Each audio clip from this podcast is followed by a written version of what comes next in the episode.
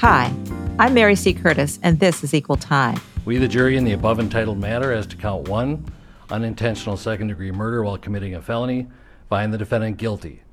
Same caption, verdict count two. We, the jury, in the above entitled matter as to count two, third degree murder, perpetrating an eminently dangerous act, find the defendant guilty.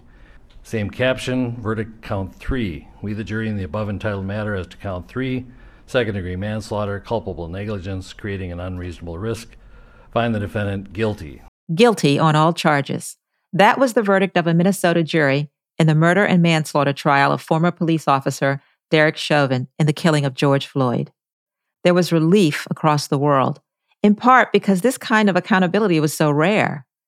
And questions because despite what the prosecution insisted in its closing argument, it was about more than one police officer, one bad apple.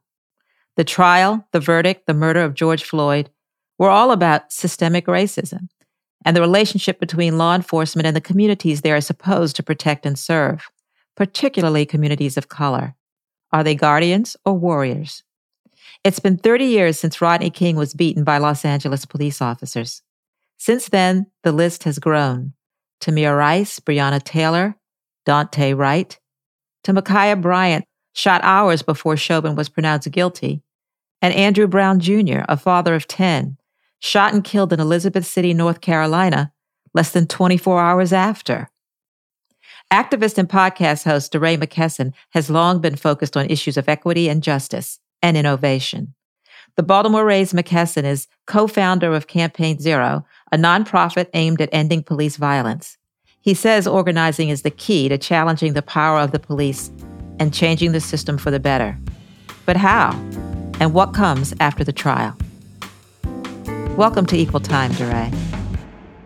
Just get right to it. Now, of course, we're talking about all the events of this week with the Chauvin trial and the verdict. And some activists are worried because they feel that the guilty verdict will kind of let police off the hook in a way, and it will slow progress for the issue of police reform. That people will say the system worked, justice was served. So, what was your reaction to the verdict? Yeah, you know, in some ways it's like deja vu. We've been here before. You've been here before. We've waited for verdicts uh, in the Walter Scott case, Mike Brown. Like we, we've waited to see if there are going to be charges, even right. So we've been at this moment where people are like, "This is going to be the watershed. This will change everything," and that rarely happens. Uh, I'm not worried. I'm worried about a lot of things. I'm not necessarily worried that people understand this particular case to be victory, I'm worried that people think of this whole sort of moment as victory, right? From last summer to now. That when we look at the data, the police killed more people in 2020 than every year but 2018. When we look at 2021, the police have killed 320 people as of today. So you know, every way that we measure what will be progress, it's actually not, the numbers are flat, right? The numbers are very consistent. So that is actually what worries me. And as somebody who spends a lot of time in conversations with legislators, uh, the police have never been more organized. When people, like, we are winning the PR war for sure, but the police are very organized, even if it's quiet. Yeah. You talked about unions, all of that. Yeah. Unions, uh, the police chiefs are making sure that their power is not weaker. The police are very good fear mongers. So you think about all those states that are criminalizing protests, that doesn't happen without the police supporting it. You think about uh, you know, we we we led a use of force policy changes all across the country uh, with a campaign called "Eight Can't Wait." That was really powerful. But po- the police fought us tooth and nail on things like chokehold bans. You know, they fought us about not being able to shoot into moving vehicles. Like the police were very amped. Even uh, no knock raids. You know, we're still fighting people about no knock raids. The best bill banning no knocks in the United States is um, is Maryland. They they just passed that. So like you know, we got a lot a lot a lot to go.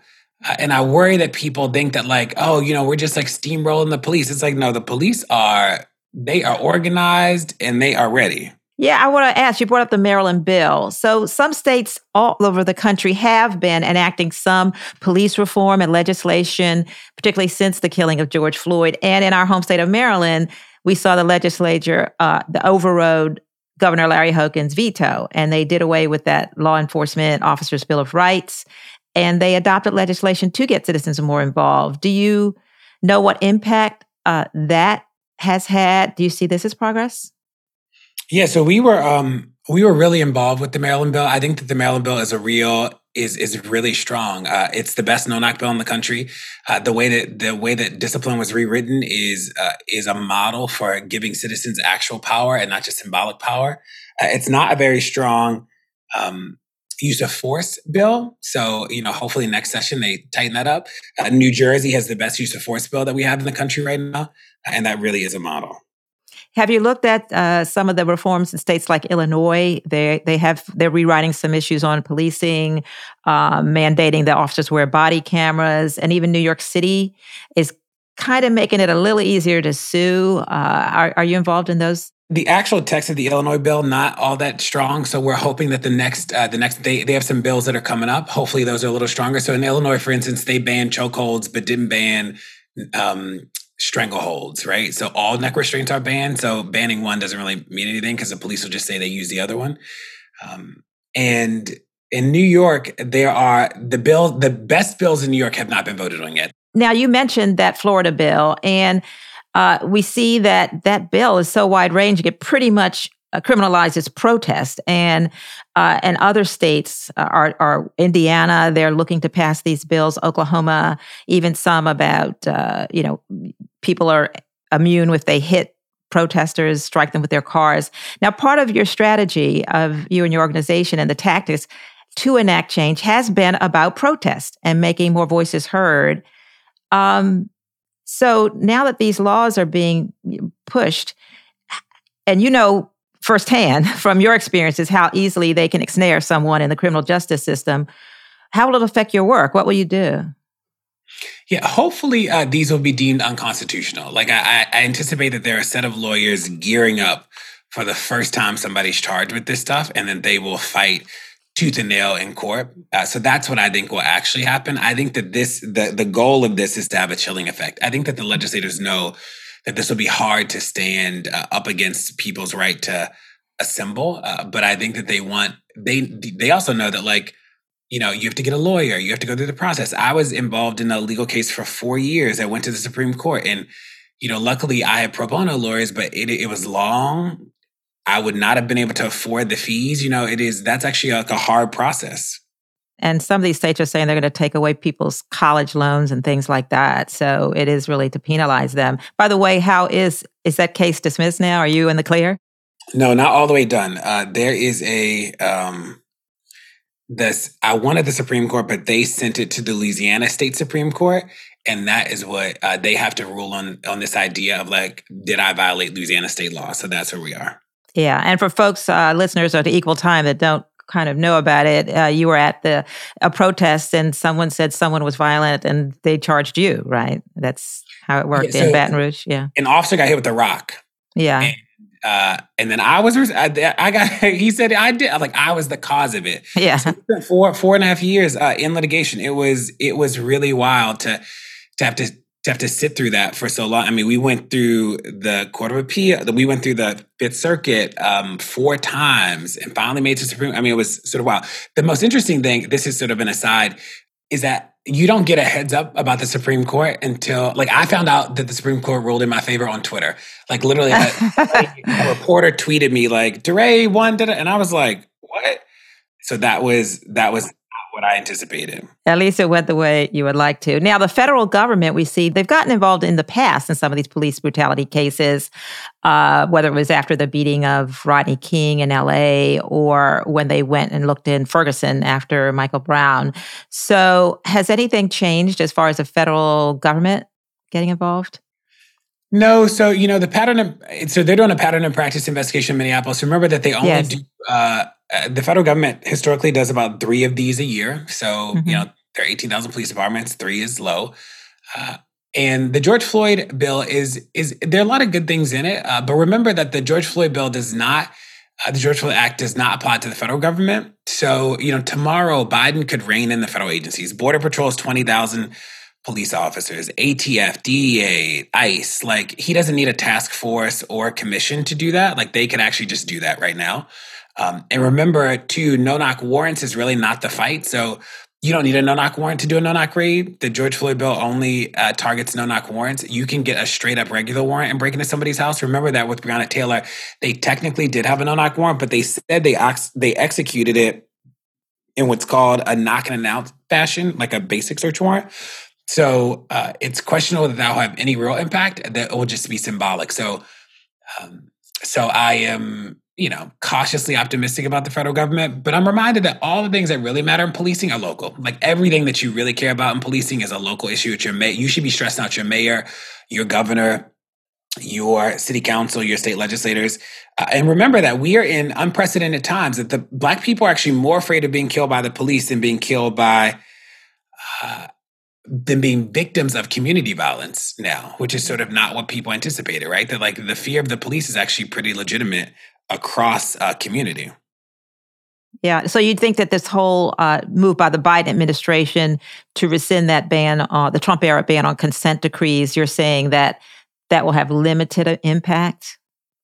Yeah, it'll, it's a good thing. Uh, yeah. But, you know, what would be a bigger deal would be to expand the number of consent decrees, right? Yeah. Uh, and, and to potentially have a trigger. So, you know, what if the 10 police departments that killed the most people every year automatically got investigated, right? Like, what if there was mm-hmm. something? Because the challenge with the DOJ strategy, not even just now, but in general, has always been that they do investigations where the media is, right? So, like, George Floyd, big, big case, da da da, it goes there.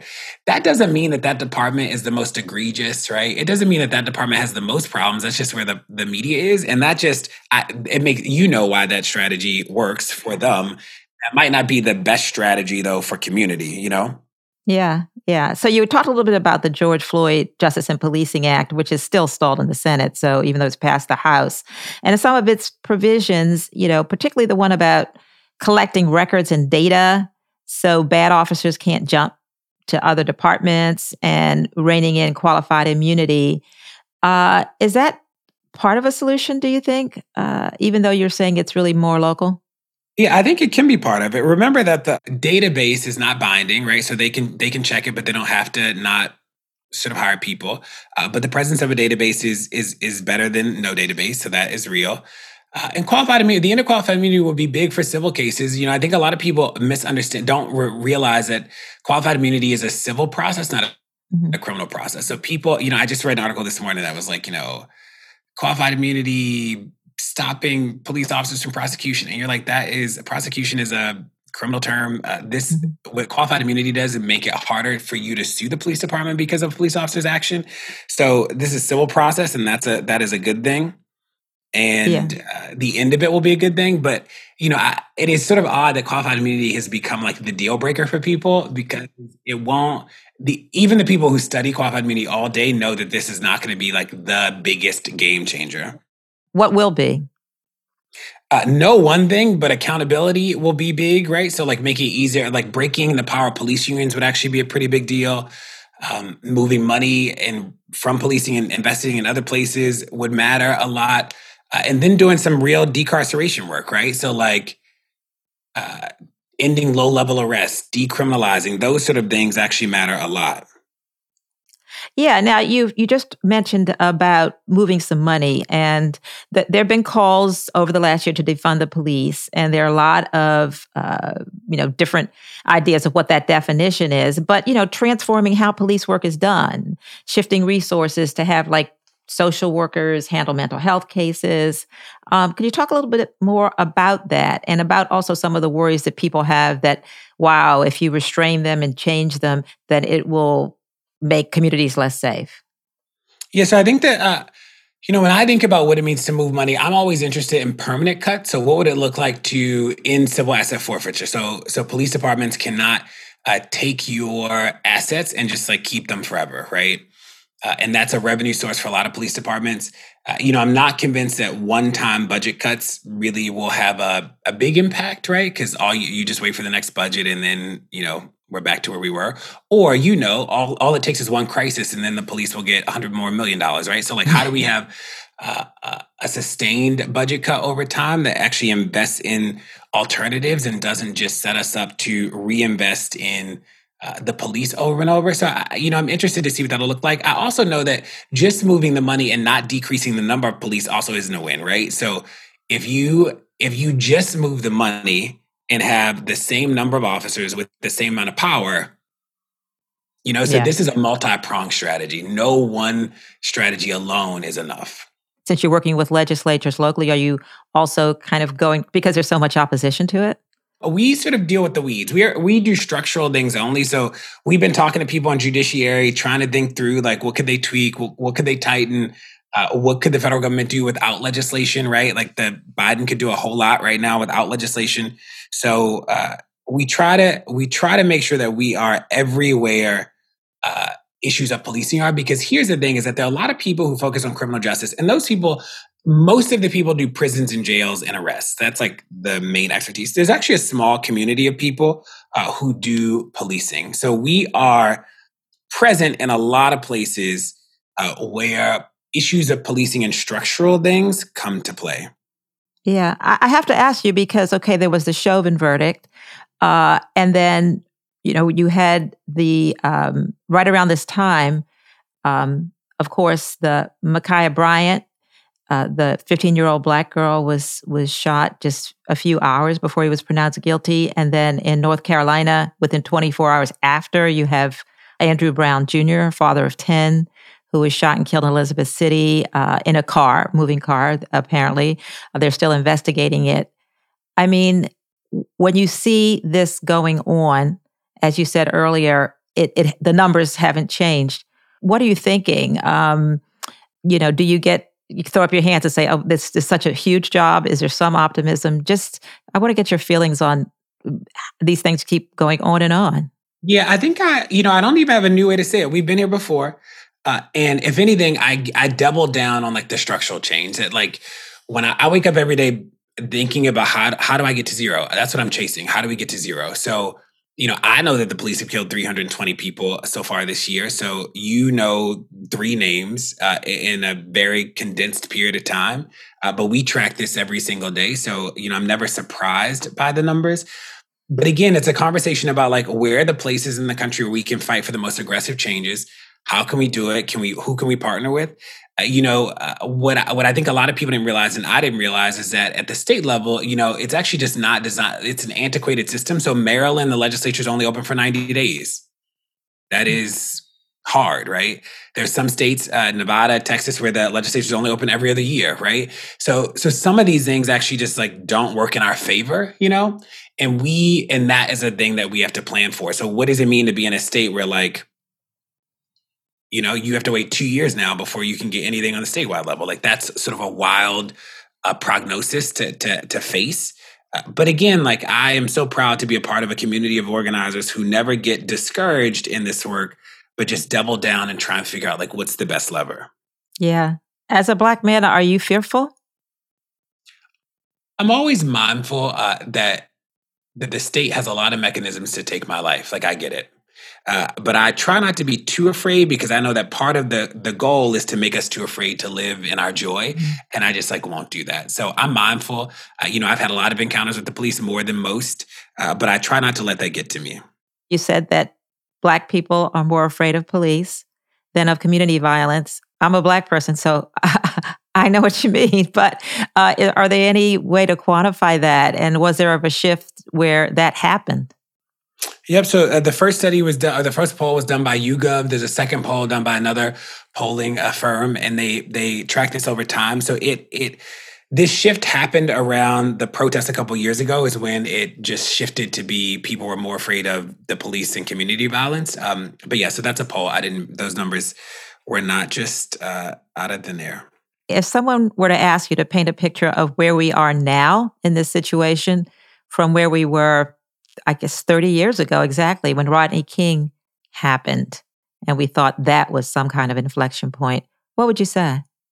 Yeah, I think unfortunately we're in the same place. Like, I think that in, in a lot of ways, the outcomes are the same. I think that the only different thing is that our ability to communicate with each other is radically different, and our ability to have access to information is unbelievably different.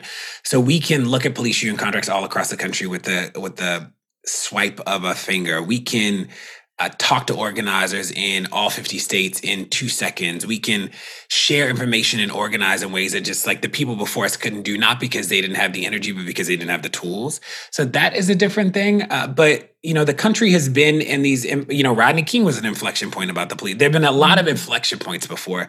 Uh, so I don't want to, uh, you know, make this one out to be like the moment. I think that that actually like, dampens our ability to fight when we think that like this is the pivotal moment. I think that if there's anything that we learn when we look at the fights around police violence across the country historically is that this is really local that the federal government is not the biggest lever uh, that this is actually a local uh, a local process.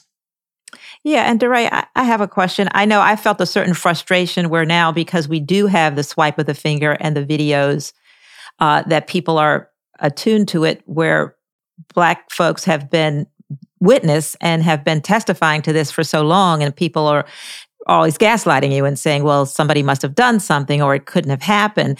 And it took this. Uh, and a part of me is happy about that.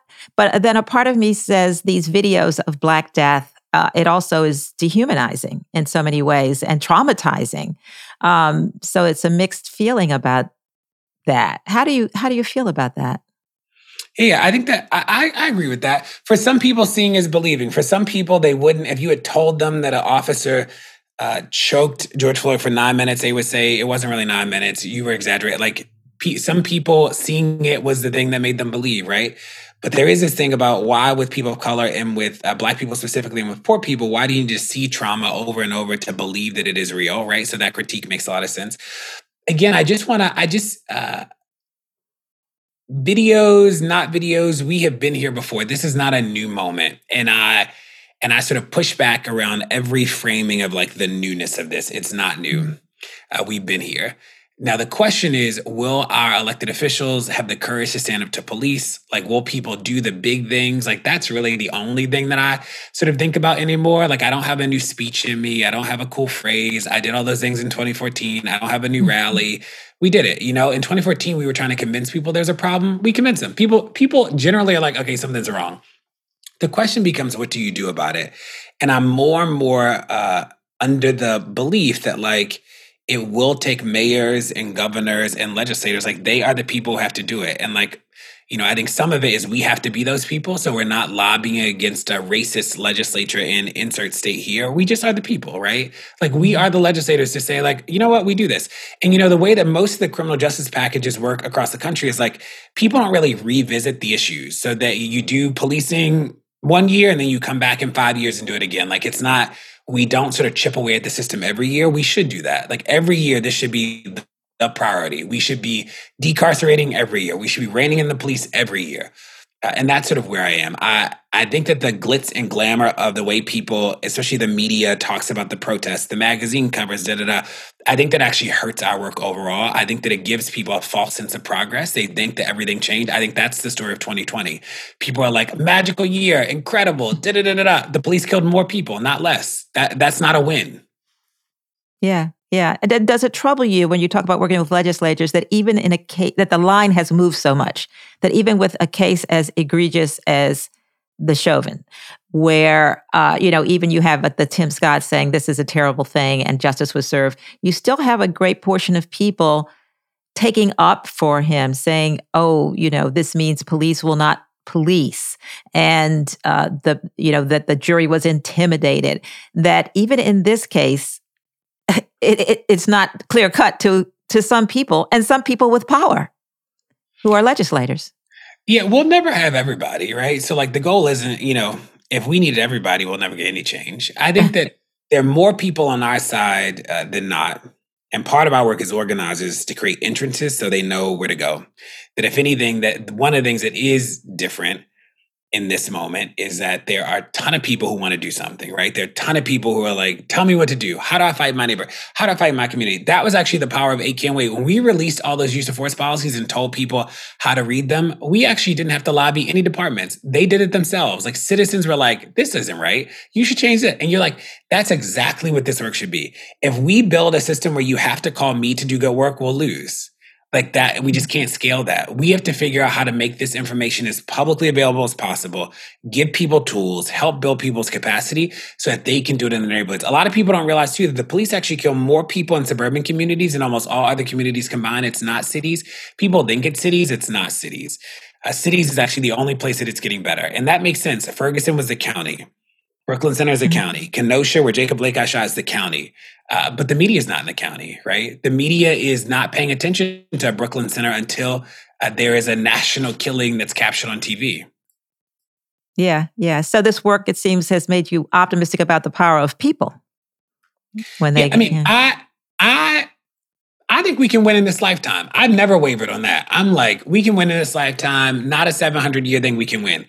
I am sober about it though. That like winning is strategy, it is structure, uh, it is not speeches. That is what I am. that is what I'm clear about. And I think that 2020 was a phenomenal example of like we won the media war. We did. You couldn't escape the protests, and the the, the one outcome we chase got worse. Hmm. Well, I want to thank you uh, for appearing and uh, for our listeners on Equal Time. Boom. Good to be here.